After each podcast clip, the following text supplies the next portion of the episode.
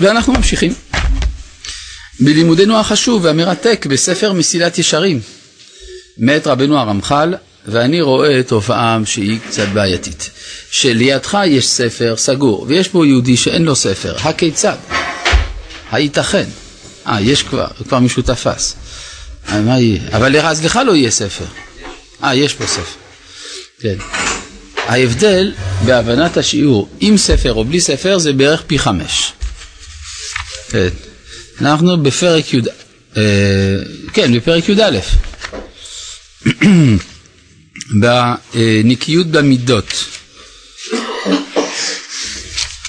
אה, אנחנו דיברנו על הכעס. כן, אז הגענו עכשיו אל הקנאה. הקנאה. אנחנו כן בנקיות במידות והגענו אל הקנאה. אז מאחר ויש לכל אחד מהדורה אחרת, אז מאוד קשה לדעת אה, באיזה עמוד אנחנו נמצאים. במהדורה שנמצאת אצלי, מהדורת אשכול הקלאסית, זה בעמוד ס"ד. אבל זה משתנה ממהדורה למהדורה, במהדורה הזאת אני לא יודע. אה? עמוד פ"ט במהדורה היותר מודרנית. ויש עוד מהדורות, אצלך זה עוד אה, דיפוי אחר. טוב.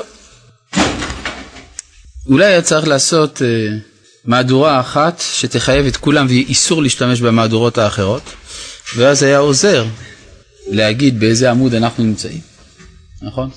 טוב. הקנאה, גם היא אינה אלא חסרון, ידיעה וסכלות. זאת אומרת, יש, ה... מה זה גם היא? כמו הכעס והגאווה. מה הפסול בכעס ובגאווה, מלבד הנזקים שהכעס והגאווה עושים, הם גם מטופשים מבחינה שכלית. זאת אומרת, הגאווה היא שטות, כי היא נותנת לאדם דמיון שהוא מה שהוא לא, והכעס גם הוא שטות, בגלל שזה הנפעלות של האדם על ידי החוץ. כן? הנה, יש לך ספר והוא סגור לידך. לא, פה יש, לא, יש עוד אחד, פה. אז למה שלא תשתמש בו? אתה מבין? זה הרבה יותר טוב. כן, במהדורה הזאת זה עמוד ס"ד. טוב, אז כמו כן גם הקנאה. הקנאה, בכלל זה דרכו של רמח"ל בכל הספר, להוכיח את דבריו באופן שכלי, לא באופן רגשי. זאת אומרת, הרבה פעמים יכול לאדם להגיד, הקנאה זה דבר רע ונורא ואיום. כן, אבל אתה לא מסביר לי מדוע זה נורא ואיום. מה שאין כן רמח"ל שהוא עוסק כן בבירור הדברים האלה באופן שכלי. הקנאה גם היא אינה אלא חסרון ידיעה וסכלות. כי אין המקנא מרוויח כלום לעצמו וגם לא מפסיד למי שהוא מתקנא בו.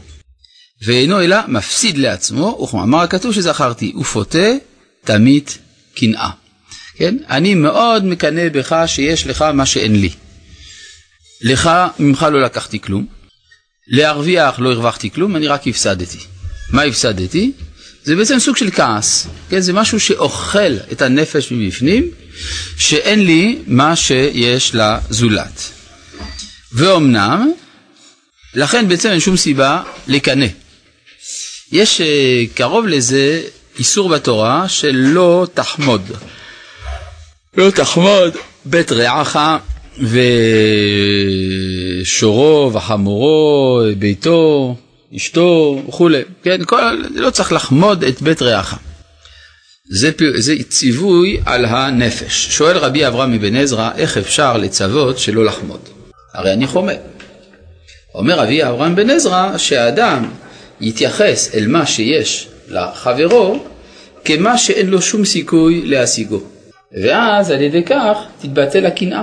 כי הרי זה שלו ולא שלי. כלומר, הקנאה באה בגלל שאני באיזשהו מקום מעלה בדעתי שאוכל לקחת ממנו את הדבר. כן, יש גם קנאה מסוג אחר. אני מקנא בך לא בגלל שהייתי רוצה לקחת ממך, כי אני לא יכול לקחת ממך. כישרונות וכדומה. אבל רע לי שאינני אתה. זה סוג של שטות, כי מי אמר ש... שאני צריך להיות אתה? איך אומרים בשם הרבי מקוצק, שהוא אמר, אם אני אני בגלל שאתה אתה, ואתה אתה בגלל שאני אני, אז אני לא אני ואתה לא אתה. אבל אם אני אני בגלל שאני אני, ואתה אתה, שאתה אתה, אז אתה אתה ואני אני. ואז זה מבטל הרבה מאוד כעסים ומתחים וכדומה. זה לא אומר שאני לא צריך להשתדל, להתקדם וכדומה. שזה הקנאה המשובחת, שזה אדם, איך אמרו, כל אדם מתקנא, ב... כלומר כל אדם נכווה מחופתו של חברו, שזה מדרגה שראויה לו שהוא צריך להשיגה, לא מצד שזה שייך לחברו. אז אם כן אומר כאן רמח"ל, הקנאה גם היא אינה אלא חסרון ידיעה וסכלות, כי אין המקנא מרוויח כלום לעצמו וגם לא מפסיד למי שהוא מתקנא בו, ואינו מפסיד, אלא מפסיד לעצמו, וכמאמר הכתוב שזכרתי, ופותה תמית קנאה. יש גם פסוק אחר, ורכב עצמות קנאה. ואומנם, יש מי שסכלותו רבה כל כך, עד שאם יראה לחברו איזו טובה, יתעשש בעצמו, וידאג, ויצטער, עד שאפילו הטובות שבידו לא ייענו מצער מה שהוא רואה ביד חברו, והוא מה שאמר עליו, איך חכם, ורכב עצמות קנאה. שהקנאה היא מרכיבה גם את העצמות, כן, את העצמות. יתעשש, הכוונה שהוא נמס בקרבו, הוא נמעך, כן, כמו השישית, שהיא מעוכה. כן, אז זה, זה הוא מתעשש בעצמו, נורא לו.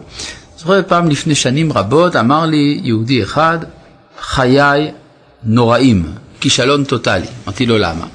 הוא אומר לי כי אני לא הרב מרדכי אליהו. אמרתי לו, אולי החיים של הרב מרדכי אליהו הם אסון, בגלל שהוא לא אתה. זאת אומרת, השטות היא למדוד את עצמך ביחס למי שאתה לא. כל אחד לפי עניינו, מה שראוי לו. כן, בבקשה. אז איפה האיזון של הקבלה העצמית? כמו שהוא אמר שיש אדם שלכאורה הוא צריך לקבל את עצמו בזה, אבל לכאורה הוא צריך להשתפר בזה. איפה הוא צריך לדעת? אני אסביר לך, כן, שאלה טובה. אני אומר, ככה, מצד אחד אדם צריך להיות מרוצה, מצד שני הוא צריך להתקדם. הכיצד? למה? אמרו חכמים, איזה הוא עשיר? השמח בחלקו.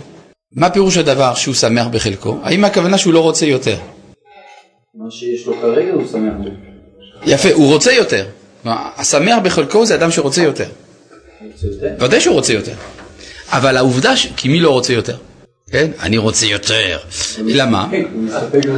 לא. הכוונה היא שהעובדה שהוא רוצה יותר לא מפריע לו לשמוח במה שיש לו כבר. כלומר, אני מאוד רוצה שתי לחמניות, יש לי רק אחת. אז זה מאוד מאוד כואב לי, זה כל כך כואב לי שאני לא שמח בזה שיש לי לחמניה אחת. מה שאין כן, מי שיש לו לחמניה אחת, הוא היה רוצה עוד אחת, הוא שמח שיש לו אחת. בסדר? זה, זה המשמעות, אתה מבין?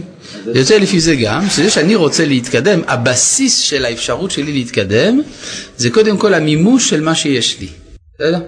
אבל מזה לא מגיעים לכלום. אמנם, יש אחרים, לא כל כך אה, מקנאים כמו הראשונים, שאינם מצטערים וכואבים כל כך, אף על פי כן ירגישו בעצמם איזה צער, ולפחות יתקרר רוחם בראותם אחד עולה, איזו מעלה יתרה. אם לא יהיה מאוהביו היותר דבקים לו. כן? כלומר, אם לא שהוא ממש חבר נפש שלו והוא כל כך שמח בגדולתו, אדם אחר אומר, אה, הוא קיבל מעלה שאין לי. באיזשהו מקום, איזושהי פינה, זה צובט את הלב. גם זה קנאה? מידה רעה. כל שכן אם מאותם אשר אין לו אהבה רבה עמו. ודאי, אם זה אדם רחוק מדי. כל שכן אם יהיה גר מארץ אחרת. מה, הזר הזה, הוא קיבל מה שאין לי? כן? ותראה שבפיהם אומרו, אפשר שיאמרו, דברים כי שמחים ומודים על טובתו, אך ליבם רעה בקרבם. מה זה? אה, אצלי כתוב רעה. אבל יכול להיות שאתה צודק בגרסה, ליבם רפה בקרבם. בסדר, גם זה וגם זה. מה שמחזק את דבריך זה שלב זה זכר, אז איך יכול להיות רע? לכן סביר יותר שצריך לקרוא רפה. בכלל, יש אה, המון המון טעויות בהעתקת הספר מסילת ישרים. יש, אה, לצוין לשבחו של הרב נחום סטפנסקי, הוא הוציא לאור מסילת ישרים עם פירושים של הרב צבי יהודה קוק ושל הרב קוק האבא וגם כמה הערות של הרב טאו, עשה מזה ספר. ושם יש לו הרבה הרבה מאוד חילופי גרסאות, מראה על כמעט, על כמעט כל דף במסיעת ישרים יש בעיה של גרסאות. כן. כן, בבקשה. שקנאה זה גם הערכה לא נכונה של קניין חומרי וקניין רוחני? תסביר. שאצל חומרי זה ברור, שאם בן אדם יש לו יותר ממה שיש לך, יש לך הערכה לא נכונה בכלל מה זה חומר. חומר... אתה אומר שהקנאה זה בדברים חומריים. לא, אבל גם ברוחני... גם כבוד, כבוד גם מקנאים בכבוד, כבוד זה דבר רוחני. זהו, אז גם הערכה של דבר אה, רוחני הוא לא נכון. מה זה כבוד? זאת אומרת, הערכה לא נכונה של הדבר. אה, אז אתה רוצה לומר שאני צריך להסתכל על המעלה שיש לשני כדבר שהוא לא מעלה? ואם זה לא באמת מעלה? נגיד יש לו לא, כסף ולי לא כסף זה דבר ש... המעלה היא באיכות, לא בחומריות. מה שאני אומר, הופכים את הרוחני לחומרי. לא, אבל נו, אבל... ואדם שמקנא במעלה רוחנית של חברו, זה בסדר? זאת השאלה. תלוי אם הוא הפך אותה למטריה, כאילו למשהו חומרני. למה אתה חושב שזה תלוי בחומרני או רוחני? זה מה שלא כל כך אה, נכנס לי בראש. יש, כי אז מפספסים את העומק. אם אתה לא מבין את העומק... מפספסים את העומק, בסדר, ונגיד שאני לא פספסתי את העומק, אני הגעתי לעומק. אז זה לא כן? קנאה. זה לא קנאה? למה? אני מאוד מקנא בזה שיש לו ולי אין. למשל, הוא גמר את הש"ס ואני לא. זה ממש עושה לי רע.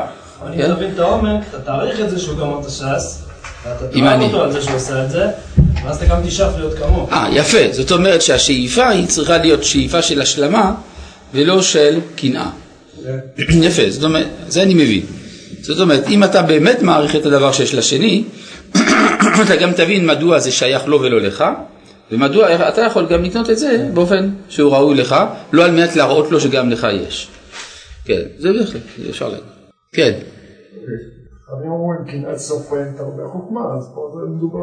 אמרו חכמים קנאת סופרים תרבה חוכמה, ואתה רואה בזה דבר חיובי. כן. לא מיניה ולא מקצתה. אולי קצת כן. אני אסביר. זה שחכמים אמרו קנאת סופרים תרבה חוכמה, זה הדבר הגרוע ביותר שיכול היה להיאמר. זאת אומרת, זה נכון, התרנו בגלל קנאת סופרים תרבה חוכמה לעשות כל מיני דברים שהם לא ישרים. הרי מה ההלכה אומרת? לא?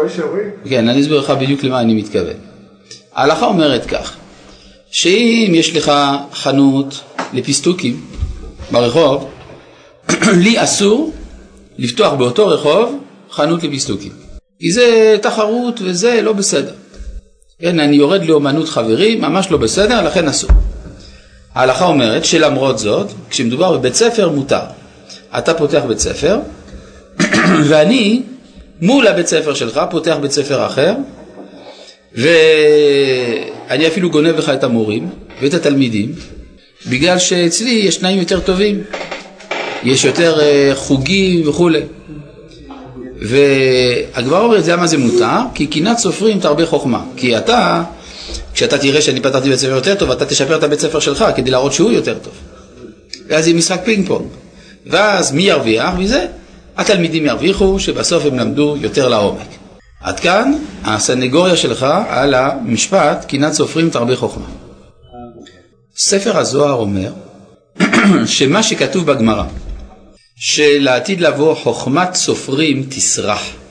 זאת תהיה תוצאה מזה שהתירו דברים כאלה מפני שקנאת סופרים תרבה חוכמה. תהיה תעלה סירחון. כן, שיורידו אותה למעלה של המקום. מה לא הבנת? סירחון, ריח רע. כן? טוב שתשאלת, כן? יכולתי להמשיך את השיעור בלי להסתכל עליך בעיניים ולראות שלא הבנת. טוב, על כל פנים, אה, חוכמת סופרים תסרח.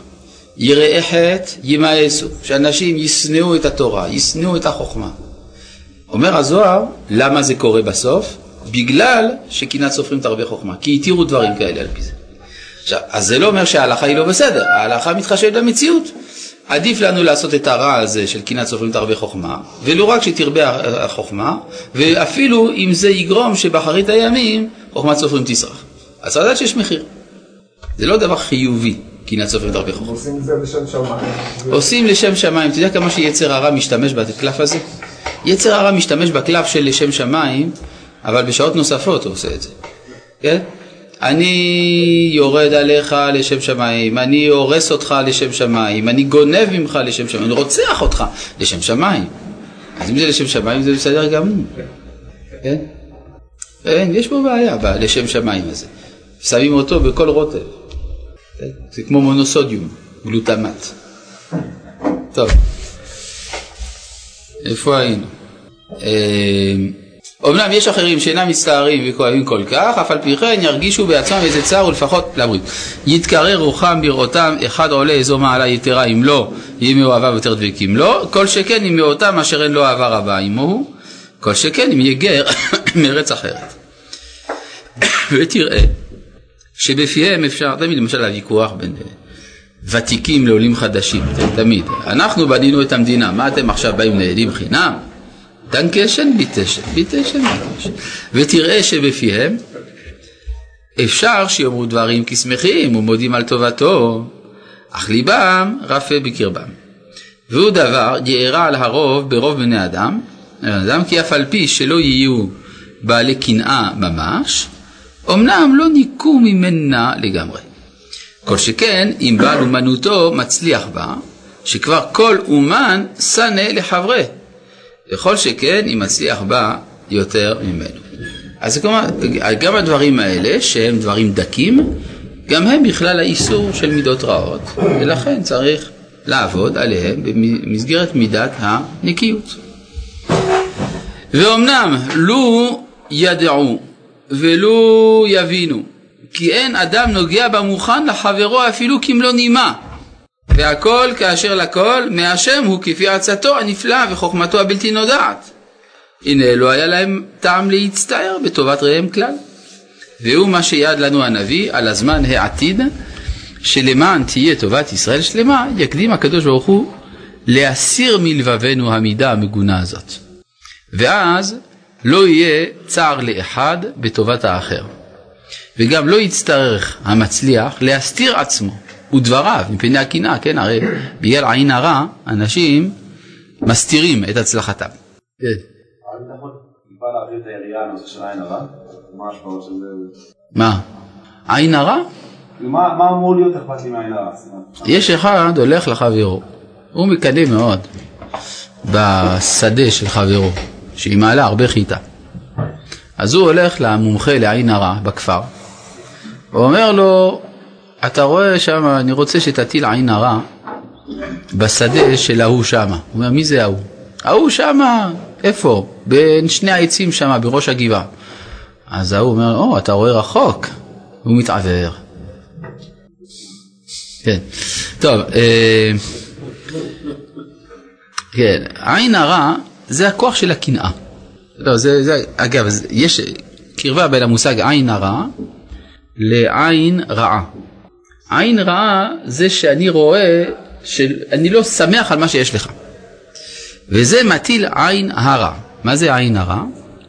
שיש איזו תביעה כלפי מעלה. אני אומר לקדוש ברוך הוא, היה מגיע לי גם כן. זה כמין תפילה בעצם, זה תפילה אה, גולמית, חרישית. אני אומר לקדוש ברוך הוא, בעצם גם לי היה מגיע. לא, למה לא יש ולי אין? אבל באמת, באמת, לא כל כך מגיע לי. מצד שני, הצער שלי הורגש כלפי מעלה. אז הקדוש ברוך הוא מסדר, בסדר, גם לו וגם לך לא יהיה. כן, כמו שהוא, גם לי גם לך לא יהיה. זה קצת צודק. זה כמו ש... אה, זה, זה מולקולה של צדק בערימה של כמה טונות של אי צדק. אבל המולקולה יש לה, יש לה משמעות. זה כמו שלמשל משה רב עם דתן ואבירם. אתם יודעים מי זה דתן ואבירם? כל מקום שיש משה ואהרון יש דתן ואבירם. ומשה אומר לקדוש ברוך הוא, אל תפן אל מנחתם, לא חמור אחד מהם נשאתי ולא אראה אותי את אחד מהם. מה זה אל תפן אל מנחתם? כאילו שמשה פחד. שהקדוש ברוך הוא ישמע, יקבל את המנחה של דתן ואבירם. תמוה מאוד. הרי דתן ואבירם הם רשעים גמורים, ומשה צודק, הרי השם שלח אותו להגיד כל הדברים האלה. כן? הרי אם בריאה יברא השם זה, ואם לא, ואם ימות, אם, אם כמות כל האנשים ימותון אלה, וידעתם כי נעצו, אה, לא השם שלך אני. ואם תפצע האדמה את פיה, וידעתם כי נעצו האנשים האלה את השם. זאת אומרת, משה לכאורה צריך לצאת בטוח לגמרי, מה הוא צריך לפחד מדתן ואבירם? הרי הוא יודע שהוא הצודק, הוא יודע שהם רשעים גמורים, אז למה, הקדוש, למה הוא צריך בכלל להתפלל לקדוש ברוך הוא שלא יקבל? והתשובה היא שאם הם יתפללו או יביאו מנחה, אז הם יעלו על פני השטח את אותה מולקולה של צדק שיש בטענתם. ואז זה עלול באותה שעה לש- לשחק לרעת משה, למרות שבגדול משה הוא הצודק, אבל באותה שעה הוא עלול ליפול. ולכן הוא מתפלל שגם זה לא יהיה. אז כמו כן גם בעין הרע, זה לא צודק, זה שעינו רעה זה אפילו מידה רעה, זה לא בסדר שיש לו עין רעה. אבל באיזשהו מקום זה מהווה איזה מין טרוניה כלפי מעלה, שאתה בראת עולם שבו יש קנאה. אז הייתי רוצה שזה יתבטל. לכן קצת נשמעת התפילה הזאת, לכן השני נפגע. מובן? עכשיו זה קצת אפשר להרחיב קצת יותר, זה כמו הכוח של המניין. הרי כתוב אין הברכה שורה, אלא בדבר הסמוי מן העין. לכן ההלכה אומרת כך, שלפני שאדם בא למדוד את הקרי, קרי הכוונה ערימה גדולה של תבואה, חיטה או שעורה שיש לו, לפני שהוא מודד, הוא צריך להתפלל, ולומר יהי רצון לפניך שתשרה ברכה בקרי הזה. אבל ברגע שהוא ספר, אסור לו להתפלל. כי אין הברכה שורה, אלא בדבר הסמוי מן. ברגע שאתה הכנסת את זה למידות צרות, אז הדבר מאבד את כוח הברכה שלו. אז אותו הדבר גם בעין הרע. עין רעה זה בא למדוד, להקטין, לצ... ל... ל... אה, או, יש לך, כן, אותו יפה, אה? כן. טוב, לא, איך להימנע מעין הרע? על ידי שאתה מלא אהבה. ברגע שהאדם מבין שאין אדם נוגע לחברו, במוכן לחברו אפילו כמלוא נימה, ממילא הוא גם לא יטיל עין הרע.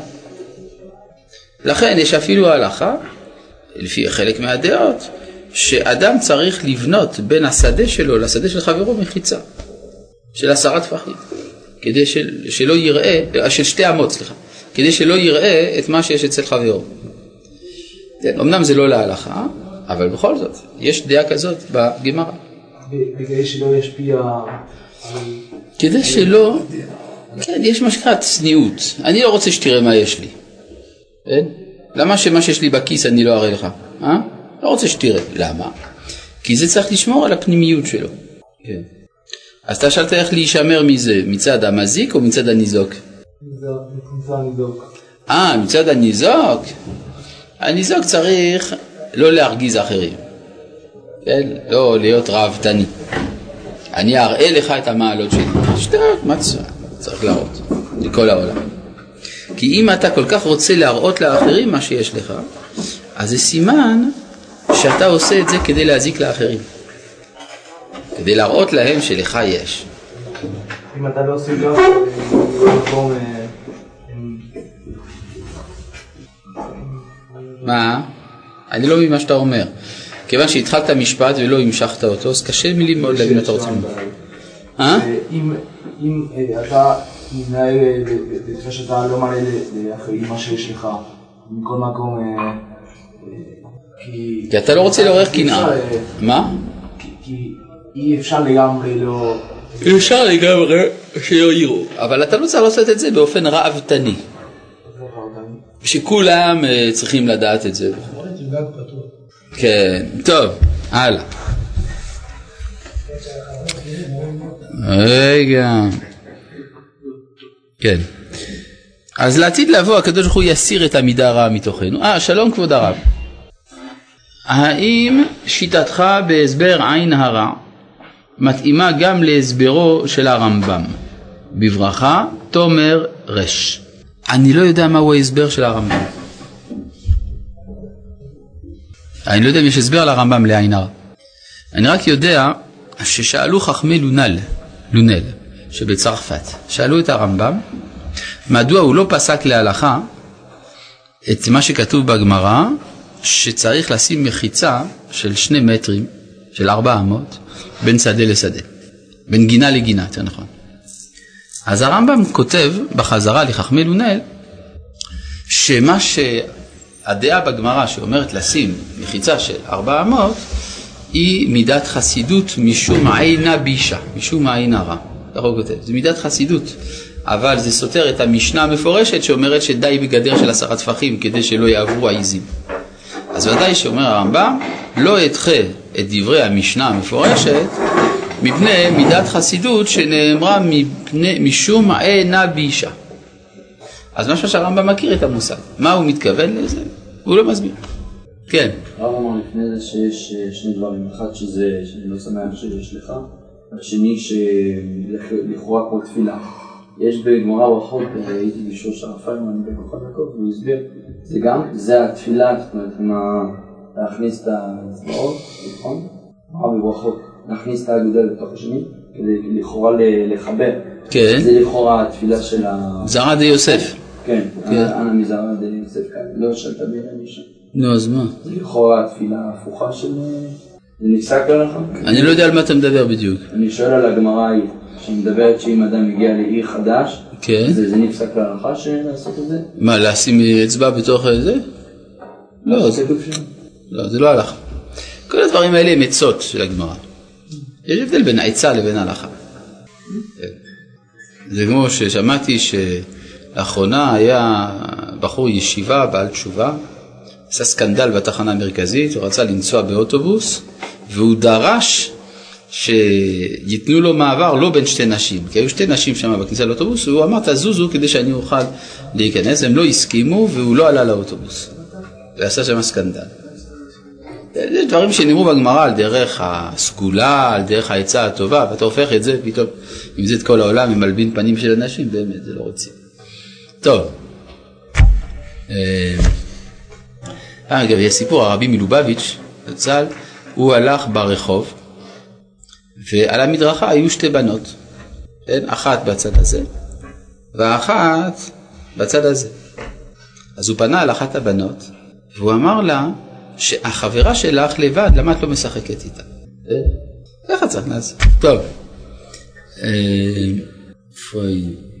כן, והוא מה שכתוב, עכשיו הוא מביא שההבטחה הזאת שתאסור מידות הקנאה מאיתנו, והוא מה שכתוב בישעיהו י"א, ושרה קנאת אפרים, וצוררי יהודה יכרתו, אפרים לא יקנא את יהודה, ויהודה לא יצור את אפרים. הבנתם את הפסוק? בגדול הוא הפסוק אומר שתסור הקנאה, נכון? אבל אם נדייק קצת יותר, נראה שיש פה איזה עומק. ושרה קנאת אפרים, וצוררי יהודה יכרתו. אפרים לא יקנא את יהודה, ויהודה לא יצור את אפרים. מי זה אפרים ויהודה? זה בנים של יעקב, לא נכון, אחד הוא בן, השני נכד. נכון, אם כבר. אבל זה בימי התנ"ך, אפרים ויהודה זה ממלכת הצפון וממלכת הדרום. ממלכת הצפון אפרים, ממלכת יהודה הדרום. מה המאפיין של הממלכות האלה? היינו קוראים לזה בשפה מודרנית חילונים ודתיים. בסדר? ובמהלך הגאולה יש תהליך כזה שיהודה ואפרים צוררים זה לזה. כן, דתיים וחילונים רבים, שונאים אחד את השני, נחלקים מחלוקת אידיאולוגית מהותית לגבי אופייה של האומה. עכשיו, אומר הכתוב דבר מעניין, ושרה קנאת אפרים, כלומר, הצד שאפשר לקרוא לו חילוני, יחדל מלקנא ביהודה, ושרה קנאת אפרים. האנטי-דתיות תחדל, אפשר לומר. אחר כך כתוב בסוף הפסוק, אפרים לא קנא את יהודה, ויהודה גם לא יעצור את אפרים. כלומר, דתיים הפסיקו לעשות בעיות לחילונים. זה כבר עולם אידיאלי כזה נחמד, כולם אוהבים. אבל יש באמצע משהו לא כל כך ברור. מה זה וצוררי יהודה יכרתו? זה אומר שכדי שתאסור באמת קנאת אפרים, ושאפרים לא קנא את יהודה ויהודה לא יצור את אפרים, יש כנראה איזושהי קבוצה, אולי איזו אליטה, איזו קבוצה קטנה, שהיא המזיקה. הם נקראים צוררי יהודה, והם יכרתו. איך יכרתו? זה כבר לריבונו של עולם פתרונים, כן? אבל זה אומר שכמו שעושים בברית מילה, צריך להסיר איזושהי עורלה, אז גם לפעמים במתנגדי יהודה יש איזה צוררי יהודה שחייבים להיכרת כדי שאפרים לא יקנא את יהודה ויהודה לא יצור את אפרים. ואני לא מתכוון למה שאני רומז. הלאה. כן. הצוררים בצד של יהודה או בצד של אפרים? מי שצורר את יהודה אז הוא בצד של אפרים, כן? אז יש כנראה איזושהי קבוצה שקובעת את האג'נדה התרבותית-משפטית, והיא מונעת את האהבה בין יהודה לאפרים. זה מה שכתוב. כן. הוא, אני ממשיך כאן במסיעת ישרים, הוא השלום והשלווה, אשר למלאכי השרת, אשר כולם שמחים בעבודתם איש איש על מקומו, ואין אחד מתקנא בחברו כלל. כי כולם יודעים האמת לאמיתו, ועליזים על הטוב אשר בידם ושמחים בחלקם. יש ב... לכאורה מחלוקת שהייתה יכולה להיות בין שני סוגי המלאכים העיקריים בעולם של מעלה, נכון? בין השרפים לאופנים.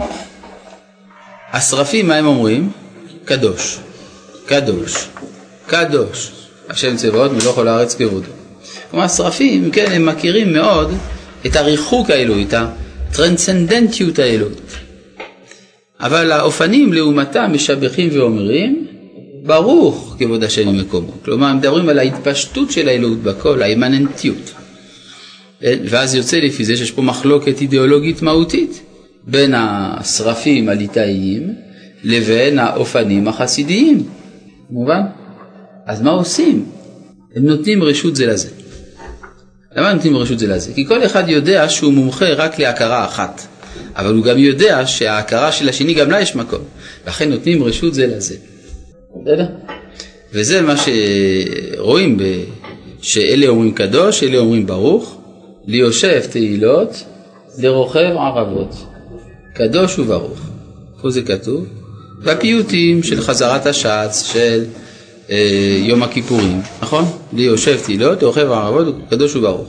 זאת אומרת שאף על פי שאלה אומרים קדוש ואלה אומרים ברוך, אבל אנחנו, בני ישראל, הנמצאים בעולם הזה, מסוגלים לעשות סינתזות. ליושב תהילות, לרוכב ערבות, קדוש וברוך. כן. אה, ותראה, שעד עכשיו דיברנו על הקנאה. ותראה, כי אחות הקנאה היא החמדה והתאווה. הלא היא המייגעת לב האדם עד יום מותו.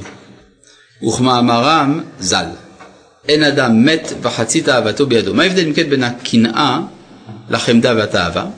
הקנאה זה מופנה כלפי חברי, אני מקנא בו. החמדה והתאווה אני רוצה לעצמי. בלי קשר לזה שיש לחברי או אין לחברי, אני רוצה. אני חולה מזה שאין לי. זה נורא, אני לא, לא ישן בלילות. למה? אין לי. כי אין לי מה, אין לך מה, מיצובישי, או אין לך זה, זה, כן, כל מיני דברים. וכמאמרם ז"ל, אין אדם מת וחצי תאוותו בידו, יוצא לפי זה שאדם שחולה במחלה הזאת, לעולם לא יגיע לידי סיפוק. כי אין סיפוק בעולם הזה, לעולם. בגלל שהרצון הוא מהיר יותר מן המעשה. המעשה יש לו גבולות שהטבע קובע בשבילו, שזה הזמן והמקום והאדם. מה שאין כן הרצון הוא בלתי מוגבל. אני יכול לרצות את הירח, למרות שאין לי כל אפשרות מעשית להשיג את הירח. אבל יש לי הרצון כבר לקבל את הירח. יש כאלה שגם משתמשים בפתרון פשוט, שמים את הירח בדלי. נכון? אתה לא, אתה ממלא את הדלי ושם אותו בחוץ בלילה של ירח מלא, פתאום אתה רואה את הירח בתוך הדלי. אתה יכול לשים עליו מכסה ולקחת את זה איתך הביתה. אה? זה עובד, לא? מה? תנסו פעם אחת, תראו. אם לא לפתוח את ה-D זה יעבוד. אה, כן. אז ברגע שפותח, הירח ברח. כן. אה, כן. אז זה משהו, לכן יש תמיד ההפרש הזה, שהוא כמו ההפרש בין האידאל למציאות, אז יש גם ההפרש בין, ה, אה, בין תאוותו של אדם לבין המעשה. וכמה אמר רמז"ל, אין אדם מת וחצי תאוותו בידו. ואומנם, עיקר התאווה פונה לשני ראשים. האחד הוא הממון, והשני הוא הכבוד. זה עיקר שני הראשים, יש עוד כמובן אה, תאוות נוספות, אבל זה השניים. שניהם כאחד רעים מאוד וגורמים לאדם רעות רבות. הנה, חמדת הממון היא האוסרת אותו במאסר העולם. כלומר, האדם הרוויח ממון אבל איבד את החירות. כי הוא כל הזמן צריך לחשוב איפה להשקיע. כן? ומה לעשות כדי להוסיף עוד ממון, וכדומה. מרבה נכסים, מרבה דאגה. ונותן את עבותות העמל והעסק על זרועותיו, כעניין הכתוב, אוהב כסף, לא ישבע כסף. היא המסירה אותו מן העבודה. כי הנה כמה תפילות נאבדות, וכמה מצוות נשכחות, מפני רוב העסק וגיעת המון הסחורה. כל שכן תלמוד תורה. כן, אתה כל הזמן עסוק, אני, איך אני ארוויח פה, איך אני אגדיל את זה שם וכולי. אז בסוף אתה הופך להיות מכונה, או חלק ממכונה גדולה של הכלכלה, ולעצמך אין זמן. וכבר אמרו ז"ל, לא מעבר לים היא, באותם שהולכים מעבר לים בסחורה.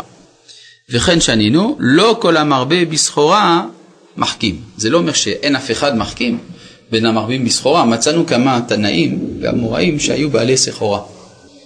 אבל זה על דרך המיעוט, לא על דרך הרוב. יש, אה, היה לרבי חיים מוולוז'ין אח, בשם רבי זלמן מוולוז'ין, שהיו מכנים אותו רב זלמלה. מה? היה לומד מהכלים לפרטים, כן, רב זלמלה מוולוז'ין. אה, אחד הדברים שהוא אמר, רב זלמלה, זה דווקא הדבר זה כנראה מבית מדרשו של הגר"א, שעיקר הקללה של הגלות, נדבר על הקללה המתמשכת, לא פוגרום פה, פוגרום שם, גם זה בעיה, אבל עיקר הקללה של הגלות זה שהיא הפכה אותנו לעם של סוחרים. ולא ייתכן שאומה שלמה תעסוק במסחר ולא יהיו בה רמאים וגנבים. זה לא שכל העוסק בסחורה הוא רמאי או גנב, רחוק מזה, חלילה. אבל אם כולם עוסקים בזה, אז זה, זה כבר מכניס נורמות פסולות לתוך הנפש. מעניין מאוד שהדבר הזה הובן על ידי הציונים הסוציאליסטים חילונים שגיבשו פה את הביצות. אמרו, אנו באנו ארצה לבנות ולהיבנות בה, שהמטרה הייתה לבנות חברה צודקת הבנויה על יושר, על, קלק... על, על עמל כפיים וכדומה. זה מסביר מדוע אה, הדור הזה, הדורות שלנו, זכינו אנו לארץ ישראל, בעוד שאבותינו לא זכו. כן, דבר מעניין. למה הם לא זכו? כתוב במפורש ברש"י, שארץ ישראל, למי הקדוש ברוך הוא נותן אותה? כל הארץ של הקדוש ברוך הוא היא, ונתנה, למי? כל הארץ של הקדוש ברוך הוא היא, ונתנה לאשר, לא, רש"י לא אומר חפץ, לאשר ישר. ככה ככה רש"י כותב. ונתנה לאשר ישר. זאת אומרת הקריטריון של ירושת הארץ הוא קריטריון מוסרי. אם אתה ישר, אתה מקבל את הארץ. אתה לא ישר, לא מקבל את הארץ. מסקנה, אבותינו, שבמשך ה-1500 שנה האחרונים היו צדיקים, חבל על הזמן, נכון? לא קיבלו את הארץ, אתם יודעים למה? כנראה שהם לא היו ישרים. ואילו אנחנו, שאולי אני לא יודע עד כמה אנחנו צדיקים, אבל אנחנו בכל זאת ירשנו את הארץ, סימן שאנחנו ישרים. ישרים. זה בפוטנציאל הרב לא, לא, זה בפועל. השאלה היא מה פירוש המילה ישרים. כלומר, צדיקים הם היו, אבל ישרים הם לא היו. מסביר הנציב מוולוז'ין, זה לא רב זלמלה, כן? זה מישהו אחר, הנציב מוולוז'ין, בפירושו לתורה, הוא אומר שהאבות, אבות האומה, אברהם, יצחק ויעקב, נקראו ישרים, כי הם היו ישרים בהליכות עולמים. כן, הם ידעו מתי, אה, כלומר, הם ידעו להתנהג באופן מוסרי, כל אחד כלפי חברו. וזה, היושר הזה, היושר במידות, ב... איך לומר, המנשלח, כן, שאתה מתנהג כראוי, בהוגנות עם חברך, זה מה שנותן את הארץ. אז לא מספיק להיות צדיק, צריך להיות ישר. זה פסוק? זה לא פסוק, זה דברי רש"י. כל הארץ של הקדוש ברוך הוא היא, ונתנה לאשר ישר. אבל תגיד, אני לא רואה את זה, על זה רש"י הוסיף עוד מילה, לאשר ישר בעיניו, לא בעיניך. של הקדוש ברוך הוא. כל הארץ של הקדוש ברוך הוא ברעה ונתנה לאשר ישר בעיניו. זאת אומרת, הקריטריון של היושר הוא לפי עיניים אלוהיות ולאו דווקא לפי עיניים אנושיות. אבל יש לנו אינדיקציה, זכינו לארץ, סימן שאנחנו ישרים. אבל איך זה שהדור הזה שהגיע זה לא דור של ללמוד תורה? לא מי אמר שקשור ללימוד תורה? זה קשור ליושר. זאת אומרת, העיניים של הקדוש ברוך הוא, אתה לא... זה מה שזה אומר. בעיני השם זה דור של ישרים. סימן שהקדוש ברוך הוא-. יוצא שהקדוש ברוך הוא יש לו כמה קריטריונים כדי לשפוט את האדם. אחד מהם זה לימוד תורה, וכנראה שזה לא הקריטריון היחיד. כן? זה דבר מאוד חשוב לדעת. יש כל מיני אופנים שבהם הקדוש ברוך הוא שופט את האדם. יש פסוק, כי עין בעין יראו בשוב השם ציון. מה זה עין בעין? אז אה, הרב ציודה היה מסביר שזה צריך לכוון את העין האנושית, שתהיה מכוונת כנגד העין האלוהית.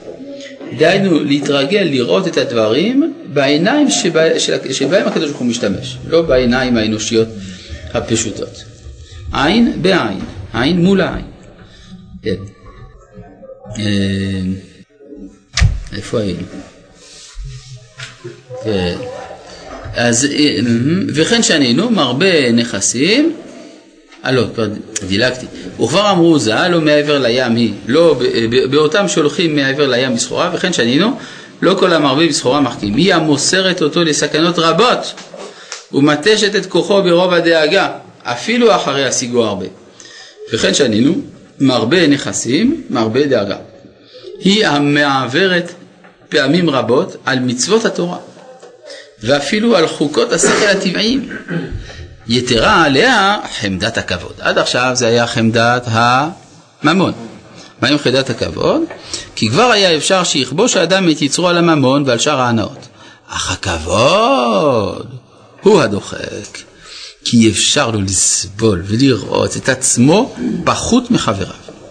ועל דבר זה נכשלו רבים ונאבדו. כן, לפני כמה ימים היה רצח בעיירה בדואית אחת, חברים, אה, בדואים אמנם, רצחו את חברם בגלל שהוא היה מוצלח. כן, ילדים, ילדים. רצחו את חברם בגלל שהוא היה מוצלח. זו סיבה טובה, לא, זה לא נקמה, זה קנאה. הבני כמה, או בנקמה. כן. אינני יודע בני כמה, ו... אבל זה, זה מה שאומר כאן המסיעת זרעים, זה קורה, כן? זה קורה שמפני הקנאה האדם מגיע עד כדי רצח, או מהכבוד, כן? אך הכבוד הוא הדוחק. עכשיו מעניין, ה... יש, יש משפט כזה של חז"ל, הקנאה והתאווה, הוא יסביר את זה בהמשך, אבל אני רוצה להקדים את זה, הקנאה והתאווה והכבוד מוציאים את האדם מן העולם. הקנאה זה אצל ילדים, נכון? ילדים, הוא קיבל אה, יותר ממני והוא לקח לי והוא עשה לי וזה וזה. קנאה. תאווה, כשאדם כבר גדל, יש לו כבר יצרים וכולי, אז לו תאווה. וכאשר כבר אין יצרים כי הוא כבר זקן, הכבוד. היה אומר רב אברום שפירא שיצר הכבוד אצל זקנים גדול מיצר האריות אצל צעירים. זה קשה, כן? אבל זה עובדה, כן? כבוד. אז זה, זה כל השטויות האלה, אבל זה אה, הורס אנשים, ועל דבר זה נכשלו רבים ונאבדו. הנה, ירובעם בן נבט, הוא מביא לנו כמה דוגמאות. ירובעם בן נבט לא נטרד מהעולם הבא, אלא בעבור הכבוד. הוא מה שאמרו ז"ל, תפסו הקדוש ברוך הוא בבגדו, ואמר לו חזור בך, ואני ואתה ובן ישי נטייל בגן עדן. אמר לו מי בראש? אמר לו בן ישי בראש, אמר לא, היא הכי לה בעינה.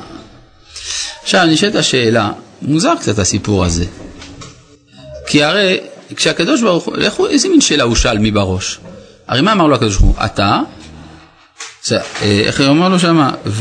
אה, ואני, ואתה, ובן ישי. אז מי יהיה, מי יהיה הראשון? הקדוש ברוך הוא. מי השני? ירבעם. השלישי, בן ישי. אז אם כן, ברור שירבעם יהיה לפני בן ישי. אז למה הוא שאל מי בראש? אומרים בעלי המוסר כי הוא רצה לשמוע את זה. אבל הוא ידע, הוא בראש, הוא הוא רצה לשמוע. כן, למה הוא אומר שהכבוד הוא הדוחק? הדוחק, דוחק, דוחק גם הדוחף, כן? הוא, הוא מביא את האדם, ל... הוא המנוע של האדם.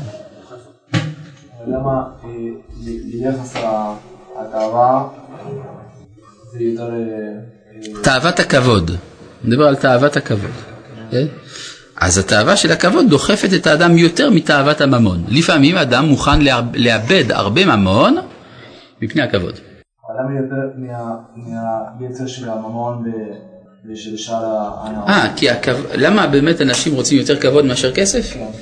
כי הכבוד זה בא מהנשמה. זאת אומרת, זה הרמב"ם כותב בהקדמת פרק חלק, שאומנם אין אנחנו יודעים שום דבר מטובת העולם הבא, כי טובת העולם הבא היא מנותקת מן הגוף.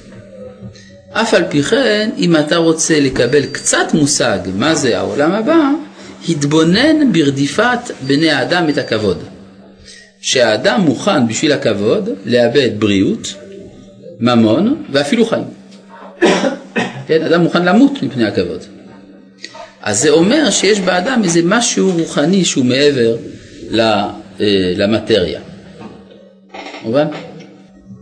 אז לכן, כיוון שהכבוד, השורש שלו בקדושה הוא גבוה יותר מאשר הממון, לכן, לכן תאוות הכבוד היא דוחפת יותר מתאוות הממון. ככל שדבר בא ממקום יותר עליון, אז יש לו יותר עוצמה, גם ברע.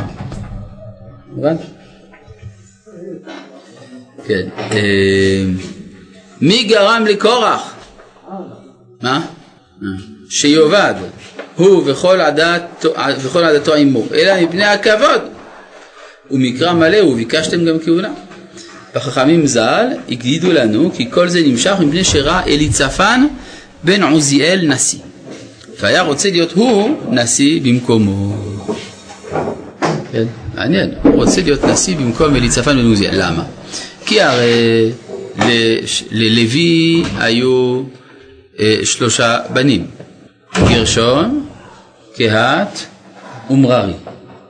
עכשיו, קהת יש לו ארבעה בנים, עמרם, יצהר, חברון ועוזיאל.